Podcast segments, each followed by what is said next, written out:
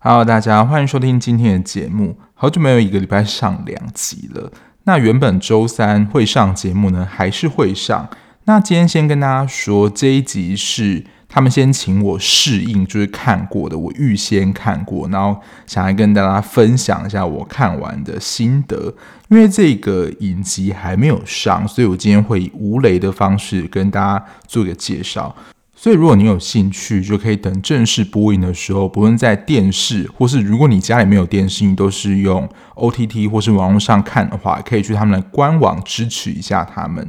在接到这个试片之前呢，其实国际桥牌社我并没有完整的看完整部，因为它其实有两季嘛。我记得我好像只有看过第一季的其中两集而已，就没有继续看下去了。因为最主要可能就是当时的片单太多。那国际桥牌社这个系列呢，它的风格非常的明显，就是跟政治有关啦。不论是史实上真实存在的政治人物，或他虚构的，那这个系列呢，都是以台湾发生的重要政治事件或是重要事件为背景来描述，甚至有一点讽刺，就是在政治当中的一些角力之间的战争。那大家一定会想问说，那如果我没有看过国际桥牌社前两季的话，来看今天要介绍这个国际桥牌社的外传《和平归来》，会不会有看不懂的问题？我自己在看完试片之后，完全不会有看不懂的问题。因为其实我觉得它应该跟前两季就是本传的人物其实是没有太大重叠的，而且这个和平归来呢，其实它是一个历史上非常明显的一个事件，所以你看到的时候，你想说哦，原来他是在讲这件事情。其实最近有蛮多就是戏剧啊，又融入的史实真实事件，像我们之前才介绍过的韩剧《财阀家的小儿子》。里面有非常多的韩国背景的一个史实事件，还有包括再早一点的，比如说美国女孩啊，甚至是初恋里面都有那个三一大地震的一个重要事件。那这部《和平归来》的故事背景也是台湾一个非常重要事件，应该是有长达了好几个月之间的一个在新闻上的传递。虽然说疫情已经趋缓，但疫情这件事情其实还是现在进行时嘛。那在疫情比较严峻的时候，其实台湾的疫情的控制其实有被国际的媒体报道说，哦。台湾的防疫作为可以说是国际的前段班，就觉得说，诶，台湾的防疫为什么能够做得好？就是因为在之前的传染病的防治当中，就有一个前车事件，在这个前车之鉴事件学到了，当这些传染病来临的时候，该如何的去对抗这样病毒，才能让整个疫情，或是你说这样的感染风险降到最小。这是在这个事件当中一个非常重要的学习。这部《和平归来》呢，它的故事背景就是发生在二零零三年的 SARS 的台北和平医院的封院事件。这个事件真的是历史上我觉得蛮著名的一个重要事件，在当时呢，其实引起了蛮大的一个争论呢。因为这个事件是发生在台北，那我自己本身在高雄嘛。所以，对于这个事件的感受，其实只能从新闻报道上去了解。如果现在听众可能是大学刚毕业不久，或是刚出社会没多久，可能对于这个事件也是从比如历史课本或者什么这样知道。SARS 的时候，我大概是国中啊，我记得那时候也是强制佩戴口罩，是从这个时候才开始的。当时真的是只要有人发烧，就是人心惶惶。当时我记得可能是十几班的一个同学，然后他发烧了，然后就引起了他说他们那一排的同学的恐慌。结果后来发现只是因为他的蛀牙而引起的发烧，就是大家松了一口气。当时 SARS 跟现在的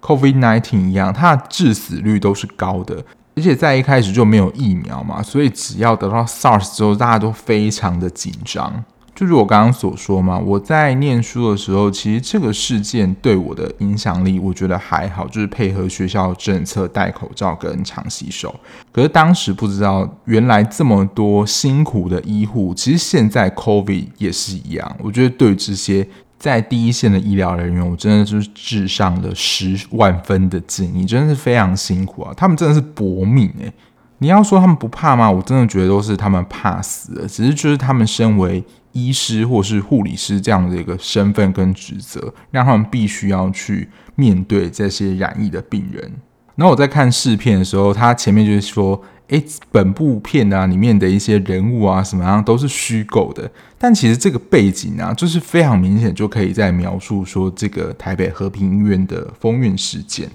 在开始之前呢，我觉得还是有一个警语啦，因为我在介绍这一部的时候，其实我有一点点犹豫，因为其实当时这个和平医院的封院事件是有惩处的，也就是说，对于这个决策还有当中的一些过程，就是国家认定说你是有一些疏失的，所以就被判定是一个错误的决策，那就是跟当时的执政党非常有相关啦。这一部的政治政党色彩非常的强烈，里面除了有蛮多的专业演员之外，也有一些现实中的立委或是 KOL，甚至是医师，就是现实生活中他真的是医师，不过你就会在 Facebook 粉丝团看到那一种都有参与演出，但是呢，你就会看到几乎是没有某个党派的人参与这个演出，还是有，只是。真的是一只手就数得出来了，所以如果你是政治狂热者呢，我劝你就是现在就关掉，就是这一部，或是你对于政治这个题材蛮敏感的，就是可能会引起一些争吵的，那我就觉得说这一部你可以不用看。可是如果你想要了解当时 SARS 在这个和平医院的封院事件，在政府这一端的可能决策过程到底是发生什么情形的话，或者是你可能是年纪比较轻，想要可能了解。当时到底发生什么事？还有去看看那些在第一线的医护人员，他们是承受着什么样的压力，在这个工作环境当中，去了解那些医疗人员的辛苦。我觉得这一部是可以看一下的，里面医护辛苦的那一面，我觉得呈现的颇为真实。那里面其实有蛮多的 KOL 串场，大家可以找找看，有哪几个是你有认出来？当然，他们出场的时候都好像是标注一下，说他们到底是谁。我就先讲一个啊，不过他就算是特别演出，其实对于剧情没有太大影响。就是藤井树，我不晓得大家知道藤井树这个作家到底是谁吗？其实他的本名叫做吴子云。他现在的作品我比较少去了解了，不过好像还有追踪他的粉丝专业。我在国中的时候，不知道大家有没有听过，就是《B 栋十一楼》，就是这一部小说呢，是我在国中的时候就会跟隔壁的同学就是借来看的。他后来好像还有出第二部，我有看，不过我觉得最经典的还是《B 栋十一楼》的第一部。我想说，哎，你怎么会出现在这一部戏剧里面？他就是跟整个戏剧比较无关，然后就饰演一个病人。这算是这一部我觉得第一个特点，就是有蛮多的知名 KOL 客串的。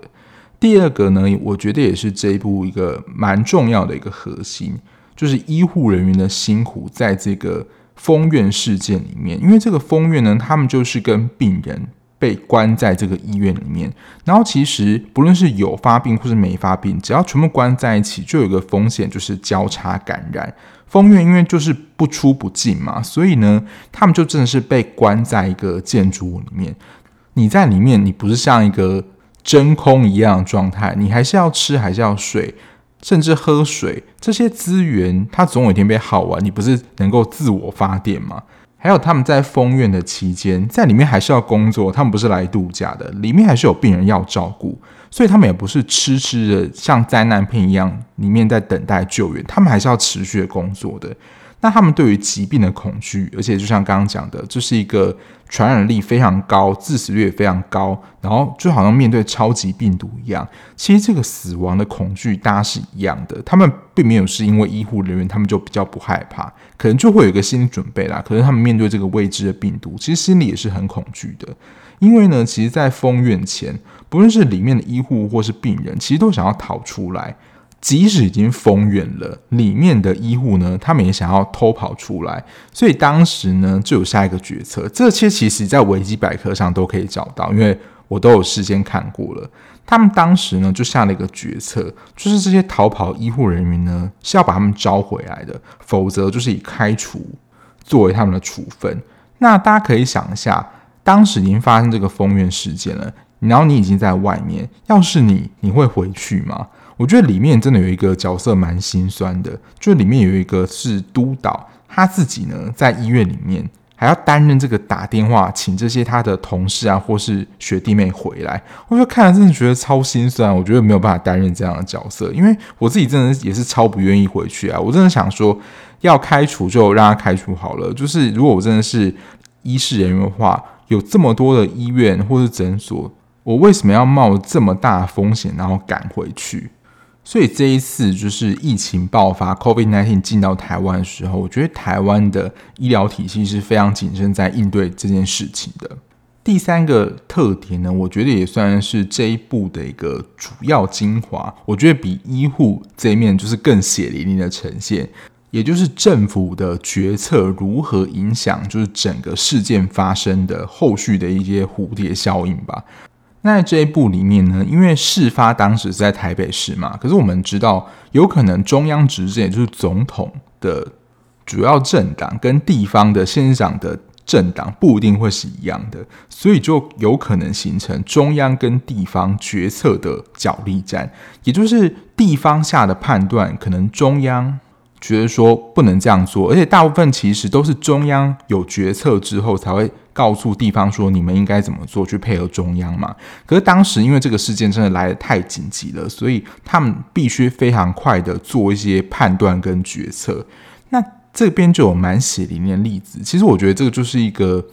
上班族的一个鬼故事，只是这件事情是发生在政府部门而已，就是功劳自己抢，然后麻烦往外推。然后，如果他们自己有先做什么事情呢？就说自己啊超前部署。我们在疫情的时候应该非常常听到这个词。他们觉得说哦，我们已经先做了什么什么什么调查喽，或是你先做什么消毒喽，就我们都比中央发布的还快哦。那如果真的，比如说有个案上门的时候，就会说啊，这个转去某某某医院啦，或者说哎，中央都没有给资源啊，或是先有一个准则下来，我们地方才能做事啊。或是病人踢皮球的问题，在这个戏剧里面也是可以看到的。还有一个是，我觉得在政府单位，其实我觉得一般公司可能也是啦，就是在执行决策或是你要想做什么事情的时候，其实是不能越级呈报的。就如果你要做一件事情或推行一件事情，通常你不会跳过你的上位长官去找可能更上面的长官，你不会跳过你的小主管吗？以前状况，我觉得就是为了避免官逼民反，就是最终负责任或是做决策者就是长官嘛。可是这个反面呢，就是权力都在长官身上，他可能就会利用自己的权责来施压下属。也就是我们在上班族当中也会蛮常出现的一个鬼故事，就是有功长官拿，有错属下扛这样的状况。有时候，其实，在基层才知道实际发生的状况，他的头脑甚至比长官清楚。可是，因为他没有权力，所以他无法去执行他觉得真正重要事情或他正要去做的事情。但是，会不会做事跟你能不能够当上长官，其实真的是两件事。就是你能够当上长官，不是说你能力越好就一定爬越高。就你的人脉啊、做事方式，甚至是运气。都可能会影响到你能不能够再往上爬。就大家或是长辈都会说到，就是政治的水很深啊。我觉得在看完之后，我不会说每一个公家单位或是政府单位都是长这个样子，可是我可以猜想得到啦，一定也会有地方的单位是这个样子做事的。所以你想要了解一下，可能政府他们在决策事件是怎么样的一个程序跟脉络的话，这一部我觉得演绎的还不错。那我最后还是来小小的讲一下，就是这两部一个我觉得看到的缺点，它不是非常致命啦，但是我觉得就是也是我自己的小感想啦，但是不会就是讲到剧情什么的。第一个就是我觉得在第一集里面，因为我之前看了非常多医疗剧，不论是台湾或是日本或是韩国的，我觉得即使是住院或实习医师，在医疗剧上，当然它不是医疗剧，它是一个政治剧。在医师的角色描写上，因为他是一个专业形象人物，所以即使是住院或是实习医师，他们不是在跟诊，就是呈现一个非常忙碌的状态。然后如果没有病人的时候，可能就是在读书什么的。可是第一集。呈现的感觉让我觉得，诶，这些医师感觉有点轻浮的感觉。这只是我猜想啦，他可能只是想要呈现暴风雨前的宁静，就是在这个风院事件爆发之前，我不知道啦。但是我觉得说，诶，跟我过去看到医师的描写其实不太一样。第二个就是，其实后面的情绪的张力是越来越高的，可是最后收的时候，我就觉得好像没有。把观众的情绪就是再慢慢的收回来，张力有点太大了。可是我想，可能当时事件发生的最后就是那个样子，大家可以去感受一下。好了，以上就是我的介绍啦。和平归来呢，如果你是看电视的话，在三月十八起会在公视播出。那如果你没有电视，或是你习惯在网络上看的话，在资讯栏的地方有他们的官方网站，里面就是有一些资讯啊，或者剧照，甚至是如果你想要在线上看的话，也可以支持他们一下，那就供大家参考喽。那今天的节目就到这边啦，感谢大家收听，那我们就下一节目再见喽，拜拜。